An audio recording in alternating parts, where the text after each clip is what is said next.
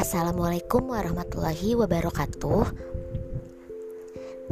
Terima kasih kalian sudah mendengarkan podcast ini. Sudah selalu setia mendengarkan podcast ini dari episode 1 ke episode yang lain. Ya, jadi pada episode sebelumnya, saya sudah membahas tentang proses fertilisasi dan proses implantasi yang terjadi di dalam uh, organ reproduksi dalam wanita atau organ reproduksi dalam betina. Nah, pada episode kali ini saya ingin membahas tentang uh, bagaimana sih uh, proses perkembangan embrio itu berlangsung.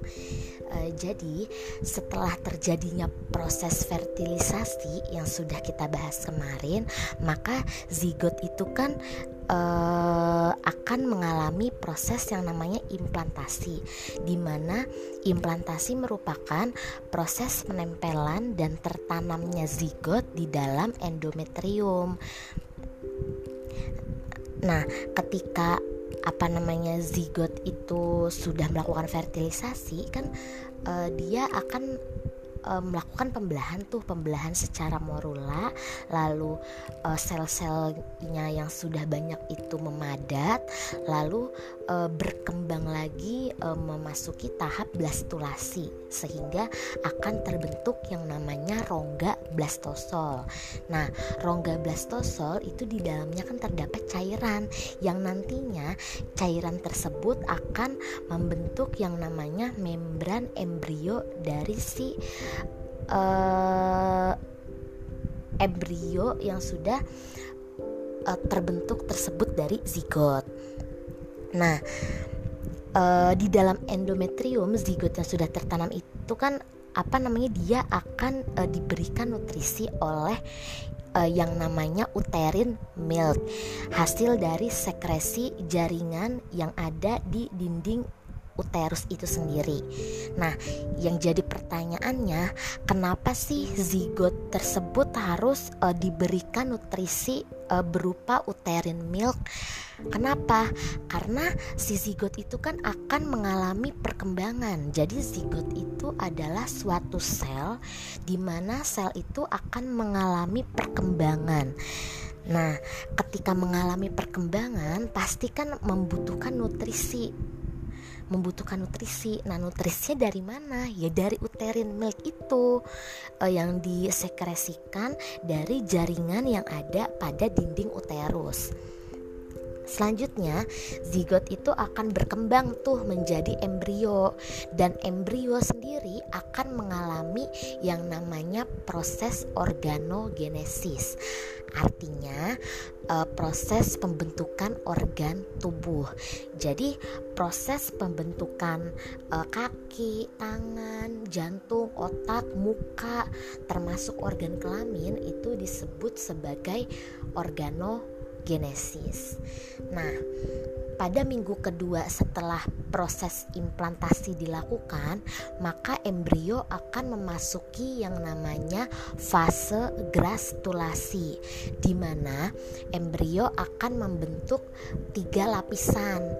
Nah, lapisan itu ada yang namanya lapisan endoderm, yang kedua lapisan mesoderm, dan yang ketiga adalah lapisan ek ectoderm. Nah, ketiga lapisan tersebut nantinya akan berkembang menjadi berbagai macam organ. Nah, uh, tadi kan uh, sudah saya katakan ketika uh, zigot itu sudah terbentuk rongga blastosol, dia akan membentuk organ-organ uh, eh bukan organ um, ter, akan terbentuk membran embrionik.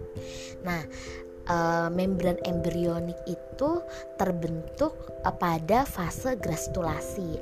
Jadi setelah terbentuk rongga uh, blastosol, maka kan akan terbentuk lapisan-lapisan gitu, lapisan-lapisan yang tadi endoderm, mesoderm dan ektoderm. Nah, setelah itu pada masa embrionik akan terbentuk yang namanya membran embrio. Ada kantung yolk. Kantung yolk itu bisa dibilang kantung kuning telur, terus amnion, korion dan alantois. Jadi uh, kita di sini akan membahas satu-satu mengenai fungsi dari uh, berbagai macam membran embrio tersebut. Yang pertama adalah kantung yolk atau kantung kuning telur. Uh, mungkin kamu pernah dengar kuning telur itu kayak apa ya? Uh, apa namanya? Karena di telur ayam yang sering kita masak itu juga kan memiliki kuning telur. Jadi uh, pada masa perkembangannya kita juga punya yang namanya kuning telur atau yolk. Tapi kita uh, bentuknya berupa kantung dan uh, bentuknya itu ukurannya lebih kecil daripada uh, kuning telur pada ayam. Nah, apa sih fungsinya si kuning telur itu? Kuning telur itu dia berfungsi uh, sebagai nutrisi bagi si embrio. Jadi kalau pada manusia uh, kantung yolk ini uh, berperan dalam proses penyediaan tempat awal bagi pembentukan uh, darah. Jadi si kuning telur tidak hanya uh, berperan sebagai nutrisi bagi si embrio, tapi juga sebagai awal perkembangan pembentukan pembuluh darah. Selanjutnya, eh, membran embrio yang kedua itu ada yang namanya amnion. Jadi amnion itu merupakan suatu membran yang berfungsi untuk melindungi embrio Nah, uh, amnion ini akan menyelubungi embrio. Jadi dia akan menyelubungi embrio dan membentuk suatu uh, ruang yang uh, berisi amnion, berisi amnion dan cairan ini kemudian akan melindungi embrio dari gesekan dan menjaga suhu tubuh si embrio itu sendiri. Jadi kenapa uh, si apa ya si embrio yang kemudian nanti akan berkembang menjadi janin dia akan tahan terhadap gesekan dan suhunya di sana tetap hangat karena adanya keberadaan si amnion itu sendiri. Selanjutnya membran embrio yang ketiga itu ada yang namanya korion. Jadi uh, korion korion ini merupakan bagian utama dari si plasenta. Jadi bagian ini akan menyelubungi amnion dan kantung si kuning telur. Dan yang terakhir adalah alantois. Alantois merupakan membran vaskuler kecil tempat awal pembentukan darah yang berfungsi sebagai uh, tempat respirasi, saluran makanan, ekskresi dan membentuk yang namanya umbilical cord yang berhubungan dengan plasenta. Jadi uh, keempat membran embrionik ini dia memiliki fungsi dan perannya masing-masing di mana uh, secara umum membran embrio itu berfungsi untuk melindungi dan memberikan nutrisi bagi si embrio seperti itu. Selanjutnya uh, ketika plasenta itu sudah terbentuk dan beberapa organ mulai berkembang seperti jantung, otak dan pembuluh darah um, dan uh, ketika jantung itu dan pembuluh darahnya sudah mulai berfungsi maka uh, tangan dan kaki itu sudah mulai terbentuk. Nah, saat tangan dan kaki sudah mulai terbentuk secara sempurna kecuali jari-jari tangan, maka uh, akan terbentuk juga organ lain seperti mata dan telinga. Nah, ketika organ organ tersebut mulai berkembang dan ukurannya makin membesar juga nanti akan diikuti dengan uh, pembentukan organ reproduksi dari si uh, janin. Gitu. Dan apa namanya uh, air ketuban juga sudah mulai terbentuk sehingga suhu janin tetap terjaga. Dan bagian tubuh seperti kepala, mata dan tulang juga sudah mulai tampak dan sudah mulai terbentuk. Jadi uh, selain itu ya kan tadi uh, pembentukan tangan sudah mulai uh, berkembang sempurna, tinggal jari-jari aja yang belum sempurna. Jadi uh, ketika proses perkembangan jari pada proses organogenesis pada manusia pada organ manusia. Jadi jari itu mengalami perkembangan jari itu akan mengalami yang namanya apoptosis. Jadi apoptosis itu adalah kematian sel yang direncanakan. Kenapa sih e, ketika pem, perkembangan dan pembentukan jari itu harus terjadi yang namanya proses apoptosis? Karena kalau misalnya tidak terjadi proses apoptosis, maka jari-jari kita tidak akan terbentuk. Jadi jari-jari apa namanya kita itu uh, punya yang namanya ini apa yang kayak bebek.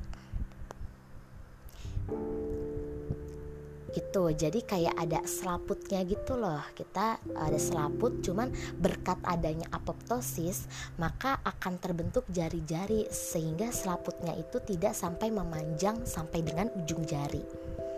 Seperti itu. Nah uh, pada minggu ke-13 sampai dengan 17 janin itu sudah dapat uh, mengalami yang namanya mimpi, sudah bisa mengalami tidur atau bangun dan mulut juga sudah mulai dapat digerakkan. Dan uh, pada minggu ke-18 sampai 22 janin mulai dapat mendengar dan bergerak. Dan pada saat ini juga ibu udah bisa merasakan tuh adanya gerakan dari si janin yang ada di dalam uh, rahimnya. Selanjutnya pada minggu ke-23 sampai minggu ke-26 organ-organ seperti paru-paru sudah mulai bekerja. Jadi paru-paru jantung itu sudah mulai bekerja. E, minggu ke-27 sampai dengan e, minggu ke-36 semua organ sudah semakin matang dan tumbuh sempurna. Jadi pada minggu ke-27 sampai dengan ke-36 itu kan uh, janin yang ada di dalam rahim si ibu organ-organnya sudah mulai matang, sudah mulai uh, berkembang sempurna, sudah mulai tumbuh sempurna dan sudah mulai berfungsi juga. Jadi uh, itu sebenarnya sudah memungkinkan terjadinya proses kelahiran, tapi uh, normalnya kelahiran itu terjadi pada minggu ke 37 sampai dengan minggu ke-40. Jadi kalau masih minggu ke-27 itu bisa dibilang e, bayi lahir secara prematur. Gitu. Kalau dilihat dari uh, organ-organ yang berkembang itu sudah sempurna tapi mungkin uh, yang kurang adalah dari bobot tubuhnya dari berat badan tubuhnya gitu. Nah, pada minggu ke-37 sampai dengan minggu ke-40 itu semua organ sudah mulai terbentuk dan berfungsi dengan baik dan janin sudah siap dilahirkan seperti itu. Begitulah uh, sebenarnya proses perkembangan embrio itu sendiri sampai dengan terbentuknya janin sampai bayi itu bisa lahir secara utuh gitu. Uh, seperti itu proses kelahiran apa namanya proses perkembangan kita selama dalam uh, proses kehamilan dan uh, ketika waktunya sudah cukup ya sudah cukup masuk ke kehamilan 9 bulan 10 hari maka akan terjadi proses kelahiran. Di mana proses kelahiran terjadi uh, apa namanya akibat adanya kontraksi kontraksi yang merangsang uterus membuka membuka. Nah, proses kelahiran itu e, terjadi karena adanya hormon relaksin, estrogen, uh, dan prostaglandin dari sel tubuh dan hormon oksitosin dari hipofisis posterior. Nah, oksitosin, hormon oksitosin ini akan merangsang uterus dan uh, plasenta untuk mengeluarkan prostaglandin yang membantu proses kontraksi. Jadi, uh, kelahiran itu akan dimulai dari pembukaan mulut rahim yang keluar melalui saluran vagina. Jadi, ketika uh, mulut rahim itu sudah terbuka, maka di diikuti dengan pembukaan vagina jadi uh, apa namanya otot-otot vagina itu sudah mulai terbuka akibat adanya kontraksi yang dibantu oleh hormon-hormon itu tadi hormon relaksin, estrogen dan prostaglandin termasuk hormon oksitosin. Dah, semoga uh, penjelasan saya mengenai perkembangan embrio itu uh, bermanfaat bagi kalian dan dapat uh, memberikan pemahaman bagi kalian sendiri mengenai bagaimana proses perkembangan embrio berlangsung. Semoga bermanfaat. Wassalamualaikum warahmatullahi wabarakatuh.